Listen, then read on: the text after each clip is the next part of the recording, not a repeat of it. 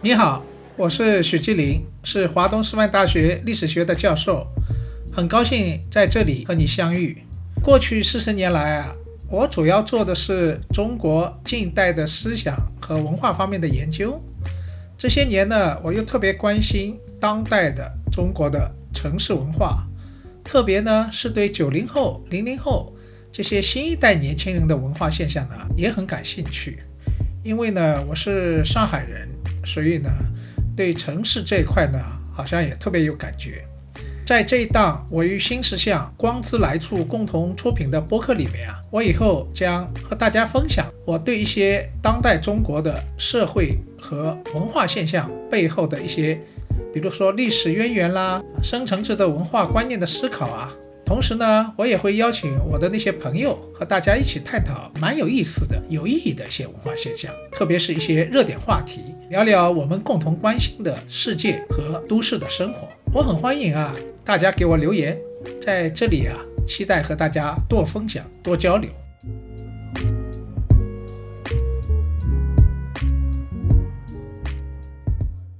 再过几天啊，就是清明节了。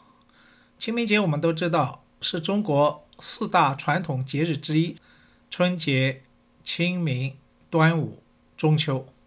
那清明呢，又有特殊的意义，都是我们每年去上坟祭祖的时刻。但是今年的清明节啊，我们的心情和往年比可能有些不一样，因为前不久，东航 MU 五七三五航班的坠落，让一百三十二个家庭呢。痛失了自己的亲人，而作为这场灾难的关注者，我们每一个人都是非常的内心的沉痛。那几天呢，我在和很多网友一样，也在网上看了不少空难遇难者的那些不幸的故事。最感动人的呢，是一个红豆先生与树子小姐的故事。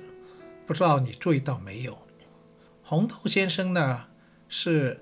北方人，素子小姐呢是云南人，他们两个呢是异地相恋，爱上了，然后经过一番很不容易的周折，在疫情期间，终于他们能够在昆明素子小姐的家乡团聚，买了新房，领了证书，准备过一辈子相守的生活。然后红豆先生啊，非常非常的爱素子小姐。他的公众号，很多人都去看，看了都泪流满面。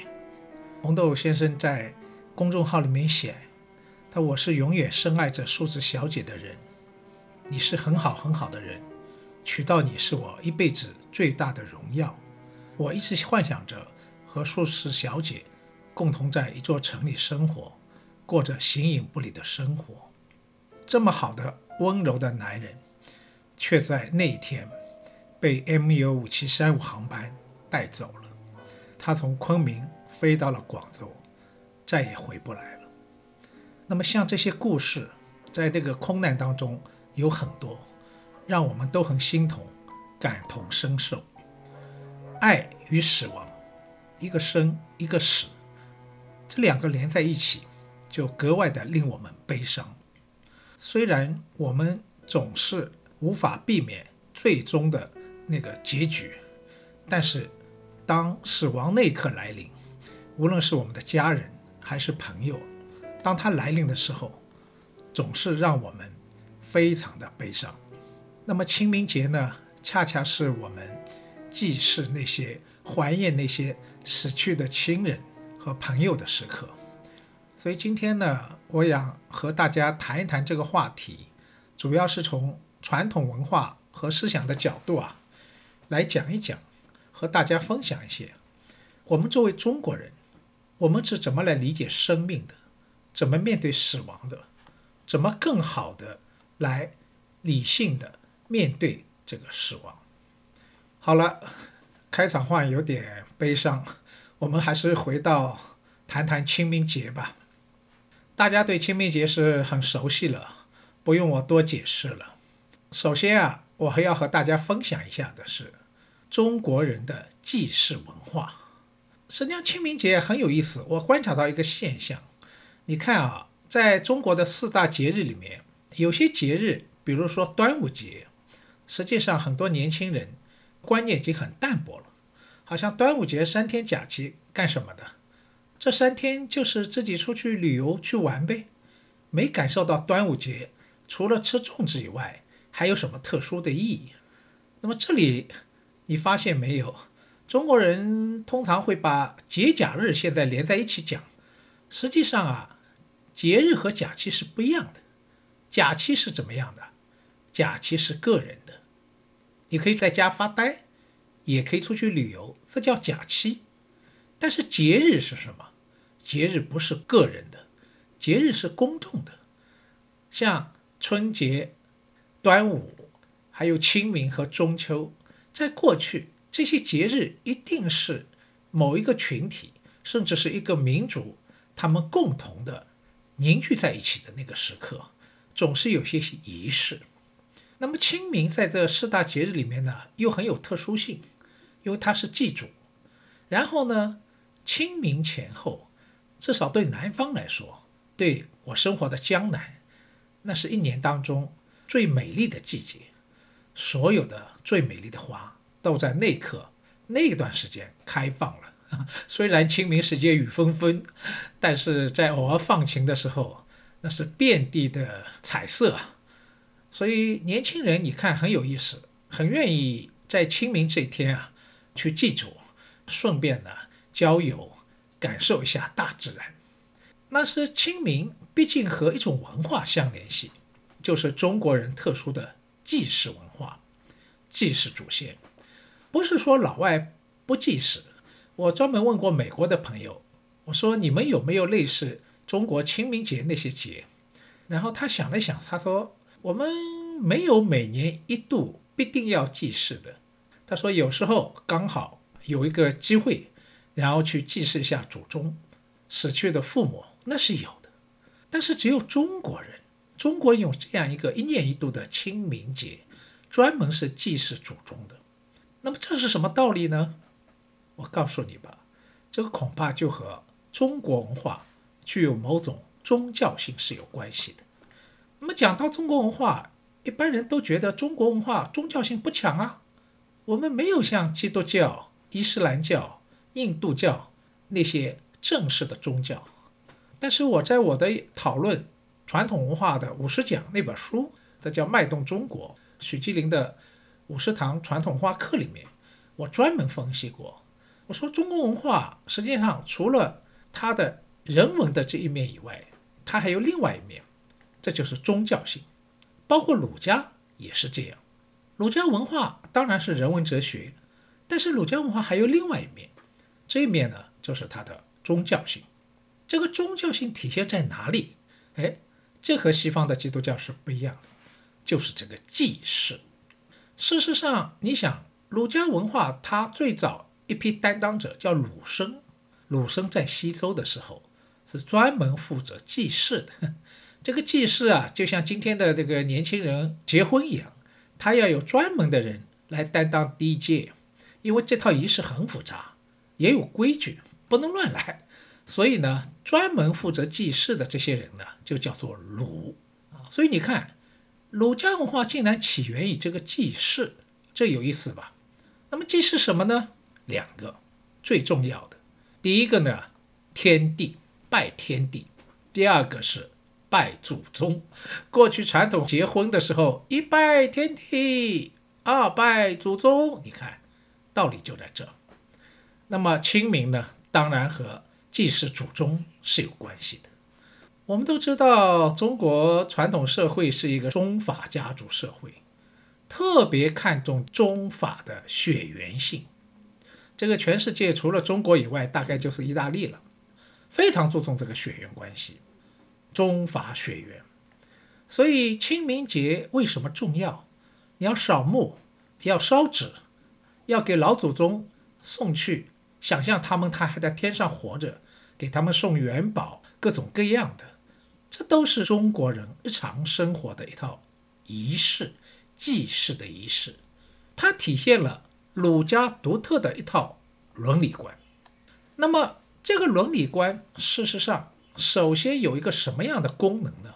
如果我们从人类学的角度来分析的话，它就是一个我们说的一种共同的凝聚感。你想一想，过去是一个大家族生活在一起，那还好，你的家族意识很强。但是现代社会好多年轻人都离开了乡村，离开了老家县城，然后到大城市，很远。但是就在清明这天，一起回到了。家乡从四面八方，大家一起祭祀祖宗。本来那些什么表姐表弟啦、堂哥堂兄啦，本来都是很少见面的。突然那一刻聚在一起，你会感受到哦，我们还是有共同的祖先，共同的血缘，我们是一家人。所以这种凝聚感是很重要的。一个家族的凝聚感。它是通过周期性的仪式体现出来的，没有仪式就没有认同，所以清明常常扮演这种角色。我知道，像广东、福建、潮汕人、闽南人、客家人，他们就很有那种家族意识，所以每年清明啊，很多人都要赶回老家共同祭祖，这是周期性的一种对自己的血缘家族的认同。这是第一个功能，但是清明节啊，作为一种祭祀文化，还有一种一般人注意不到的功能，这体现了中国人对生命和死亡的理解。这个理解啊，和西方人是不一样的。那么为什么这样说呢？我们要知道，中国最有影响的三个传统，一个是儒家。第二个是道家，第三个是佛教。我接下去呢，和大家分享一下这三家他们是怎么理解生和死的，你就可以理解清明为什么重要。先说儒家吧，我们都读过鲁迅先生写的《祝福》，《祝福》里面就讲，当时祥林嫂问了鲁迅一个问题：人死了以后有没有灵魂？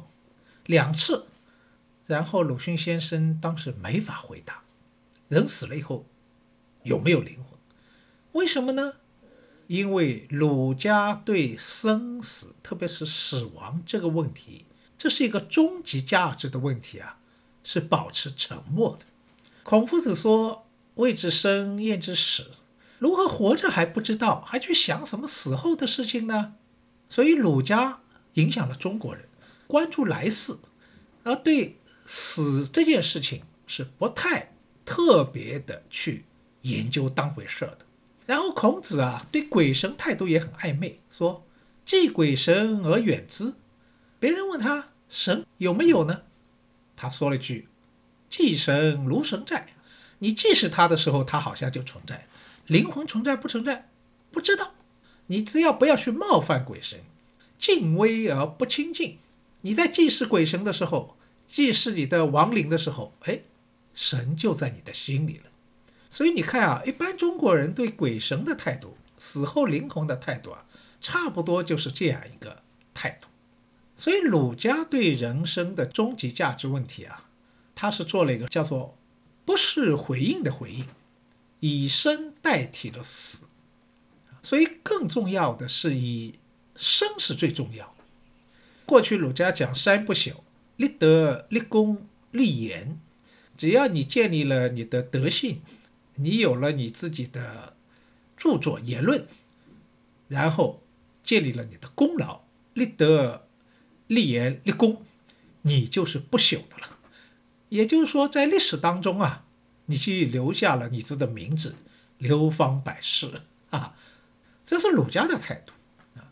后来呢，又这种态度又发展为说，人有。小我和大我，人的肉身是一个小我，但人的精神是一个大我。最后，你这个精神这一面，你实现了三不朽，那么你就在历史当中永存了。所以，儒家的这种态度，实际上你不要说是传统中国人，甚至对现代中国人也有很多的影响。上次在我的播客的时候提到了我的一个学生。这个学生叫张刚，是我的博士生。他后来因为生癌症啊，后来过世了。然后张刚同学啊，在临死之前，当时他生命没剩下几个月了，我们大家都很关心他，希望他能够平平安安的离开这个人世啊。但是他比我们都乐观，他后来就这样讲，他说：“如果有一天我的肉体离你而去了，你应该了解。”我还活在你心里，你在冲我微微笑的时候，我也对着你微微笑。你不开心的时候，你可以对我诉说，我会在天上永远用温柔的目光看着你，鼓励你。多年以后你也死去了，那时候我们就会在天上相聚，那时候我们就会永永远远的在一起。你看啊，这样一种态度，张刚同学是很从容的面对死亡的。面对死神的这种态度，多多少少就和儒家是有关系的。相信自己肉身会死，但是灵魂不死，在天上用温柔的目光看着你，陪伴你。所以这就是一个儒家的一个态度。那么儒家呢，还有一个，就是他对自我生命的理解，又和西方人是不一样的。因为西方人觉得我的生命是属于上帝的。我的自我是直接和上帝关联，它是独立的。但是中国人不一样，中国人觉得我一个自我，并不是我一个个人，是连接着一个血缘的脉络，上面连接着祖宗，下面连接着我的子孙。所以儒家将整体的生命看作是两条线，一条是对过去的祖宗的回忆，另外一条是对延续的盼望。那么和子孙连接这头，我以后有机会哈再和大家讲哈。那个就和为什么中国家长特别想鸡娃是有关系的，那不是今天的主题。那么讲祭祀祖宗和过去联系，你就会发现，中国人对自我的理解是和过去连在一起的。他不关心来世，但是呢，他最关心的是我和我祖宗的关系。所以，我们好多朋友到扫墓，到自己的去世的亲人面前扫墓，他必定要许愿，哈，就像菩萨一样，好像祖宗是有某种功能，对后人有保佑的功能，在那里许愿，保佑我如何如何，保佑我们家人如何如何。你看，这就意味着说，我们觉得这个祖宗的灵魂，它是能够发挥作用。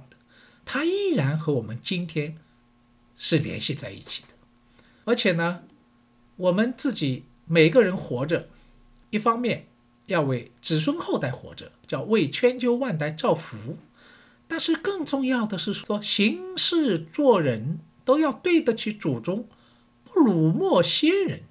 你看啊，竟然个人的生命和死后的价值都和血缘家族联系在一起，所以。很多人，中国的老百姓都相信祭祖就像去去庙里一样，是可以得到祖先的保护，保证家族的兴旺。我们先不要说它到底是属于什么性质，但是有一点，它具有某种心理上的功能。这是儒家。第二个呢，我们来看看道家。道家影响也是很大。道家里面的庄子，庄子的哲学基础叫齐物论。什么意思呢？他就认为天下万物价值上是同等的，生和死有区别吗？没有，都是其一的。那么既然都是其一，那么生和死之间，它只是一个自然的转换而已。所以，当你面对死亡的时候，也不值得特别的悲伤。张子里边有个故事，就讲张子啊，他的太太呢去世了。然后好朋友啊都去吊绳，看到庄子啊蹲在地上，很高兴的敲着一个破盆子在唱歌，那朋友就不高兴了，说你不哭呢也就算了，你老婆平时待你还不错，你还要现在要唱歌，这也太过分了吧？结果庄子回答说，不是啊，他说生生死死命也。死生只是自然的演化。一个生命，你想象一下，从出生、成长到死亡，就像一片树叶。这片树叶在春风的吹拂下，然后在树上发芽，然后到夏天枝叶茂盛，到了秋天呢，叶子枯黄了，就慢慢的飘在地面上，化为了泥土。然后到第二年啊，哎，又长出新的生命。你想，人的生生死死也不就这样吗？既然我老婆哈是从大自然而来，现在又重归大自然，生命和自然完全融合，这有什么值得我们悲哀的呢？所以你看啊，庄子的哲学告诉我们说：生死如一，视死如归。所以，从这点来说，死亡并不是像我们所恐惧的那样可怕。这是庄子对死亡的态度。道家中的另外一位大家老子也讲过：“天长地久，天地所以能长且久者，以其不自生，故能长生。”他还说了句很要紧的话：“死而不亡者寿。”什么叫死而不亡者寿呢？这也和中国人有个观念啊联系在一起。肉身可以死亡，但是精神可以永远不死，灵魂不死，精神不死。你有没有看过前几年有一年奥斯卡最佳动画片迪士尼拍的《寻梦环游记》？这个片子非常好，它讲的是墨西哥人有一个亡灵节。到那天啊，所有的家里都要把大门洞开，把所有死去的亲人啊照片挂出来，然后呢，等待着那些亡灵们回家。那么这样一种风俗啊，实际上和中国的清明是有点相近的，因为墨西哥人的一个传统是玛雅文化，据说玛雅人当初最早的祖先也是亚洲过去的。当时白令海峡还没有结冰啊，那些猎人们追逐猎物啊，就穿过了白令海峡，到了北美洲，然后到了纬度和中国相近的墨西哥定居下来。所以这可能也是一个玛雅文化的延续。在《寻梦环游记》里面，你是否还记得，什么人才是真正死亡啊？是那些在天上那些灵魂，已经没有人想念他的，就人间没有你想念你的时候。这个灵魂才是真正的死了，所以你看，这和中国人观念也很相近啊。只要有人怀念你，你是不死的，你是永生的，灵魂不死。但是当人没有人再想起你，甚至你的后代都没有的话，那你才是真正死亡。所以为什么 中国人特别注重最后要有后代啊？不孝有三，无后为大。没有后代，这是最大的不孝。为什么？因为他觉得最后没有人在想念你，你天上的灵魂就是死了。这又是中国人的观念，这又来自于道家。在现代有一个大诗人叫张克家，张克家写过一句名诗：有的人活着，他已经死了；有的人死了，他依然活着。那些已经。死了依然活着的人，就是那些精神不死、灵魂不死的人。所以你看，这是道家给我们留下来的一个生死观。第三个又是佛教，佛教传入中国以后啊，又成为了中国人精神的一部分。那么佛教也有自己的生死观，这个生死观，简单的说，在他看来。生生死死都是轮回，人生是苦海无边啊！最重要是要能够解脱啊！基督教是讲救赎，佛教是讲解脱。怎么解脱呢？最后你要有个觉悟，这个觉悟就是你内心的小宇宙和大宇宙啊实现统一。那么这部分我不详细讲，因为佛教佛理艰深，我们联系。佛教的生死而言，你会发现，因为佛教讲善恶报应，生和死是相联系的。你今天如果此生比较好的话，佛教的观念是说，你上辈子积德积得好，所以这个此生和你未来的来生是有联系的，而此生又和你上一个的生又是有所谓业的关系，所谓善恶报应。所以你看，在一连串的因果报应当中，生和死之间，并不是一个所谓的割断、断裂，恰恰死只是你和你的上一辈子和下一辈子生的某种联系啊，这是佛教的观念。所以他总是劝人为善，你不要以为只是此生的问题，你要想想你的来世。甚至你的子孙都和你此刻、你此生、你的积善是相关的。那么佛教里面还有一个在中国影响很大的一个教派，叫净土宗，那就是专门念阿弥陀佛、阿弥陀佛的。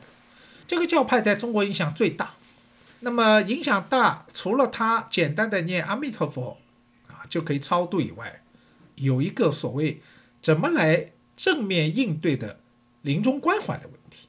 因为净土宗看来，死亡是往生净土的一个中介，也有可能你能抵达极乐世界啊。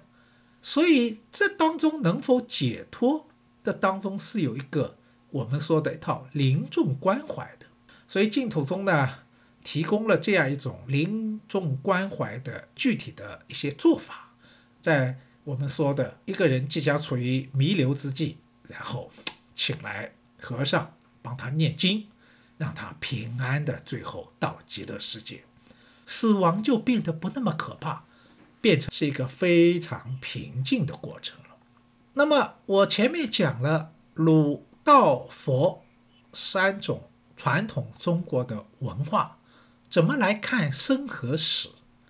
那么给今天我们的年轻一代会有些什么样的启示呢？因为。当我们在清明节在上坟的时候，我们会面对这样一个问题。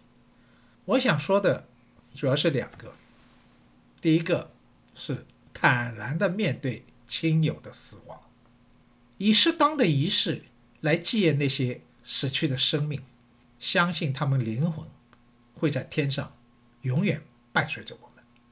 那么这里我就讲一个个我亲身经历的真实的故事。二零一四年啊，在跨年的时候，上海的外滩发生了一个很不幸的事情，就是外滩的践踏事件。在这个事件当中啊，很不幸，我所在的华东师范大学历史系也有一个女生，不幸在这个事件当中呢遇难了。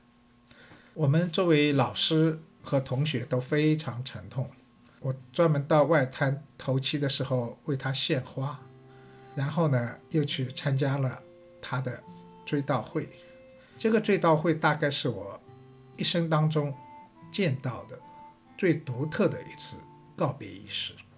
他的父母啊，把追悼会办成了一个送女儿结婚的一个仪式。每个去的人呢，发的都是不是白花。而是一支粉红色的花朵，然后先是放 PPT，就像那个婚礼一样，放的是我们这个女生呢，从出生、婴儿、童年、少年到进了大学的她的一生的照片。然后她父亲在致辞的时候说：“今天我们一起送我们的女儿上路，她披着。”白色的婚纱，她走进了天堂。这个仪式真的非常独特，也非常感人。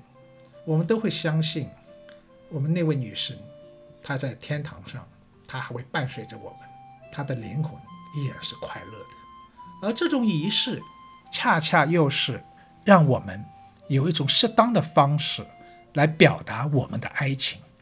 所以，这个仪式是很重要的。你看啊，年轻人现在很有趣啊，各种各样其他的节日的仪式恐怕未必当回事儿，包括端午节，本来端午节要包粽子的、划龙舟的，现在已经很少了，但是只有清明这个传统还留下来，这为什么？因为它有仪式感，这是第一个。第二个，我想说的是，珍惜生命，珍惜当下。我们活着要有两个对得起：第一个，对得起天地良心；第二个，对得起祖宗。这两个对得起也是中国的传统。天地良心就是拜天地呀，但是更重要的是对得起祖宗。你今天所获得的一切，就是你成功了，未必是你个人奋斗的功劳，可能有很大一部分是来自于你的祖宗留给你的良好的基因。还有提供的一个比较好的一个氛围，然后对得起祖宗。我前面有说，你最后做的这个事情，你所有的事情，不是你个人，也是你一个家族的他的荣誉。所以这个对得起很重要，但最重要的是珍惜生命，珍惜当下。最后，我再和大家分享一下我刚刚提到的我那位过世的博士生张刚。他当时在微博上留下了很多的非常精彩的话，有两段，我现在和大家一起分享。这是张刚在临死之前，那个知道生命已经无多，没有几天了，他写下来的。他讲：过去已经过去，未来也不可把握，最重要的是把握现实，做自己喜欢做的事儿，爱自己爱的人。享受每一天，直到人生的终点。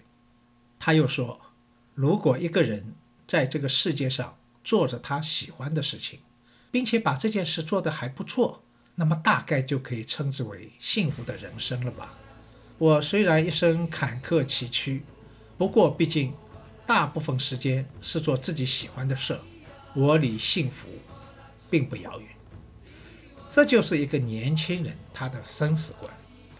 在这个清明节再度来临的时候，我和大家一起分享，希望大家能够珍惜生命，珍惜当下。不知在黑暗中究竟沉睡了多久，也不知要有多难才能睁开双眼。我从远方赶来，恰巧你们也在，痴迷留恋人间，我为他而狂野。我是这耀眼的瞬间，是划过天边的刹那火焰，我为你来看。我不顾一切，我将熄灭，在这里呀，就在这里。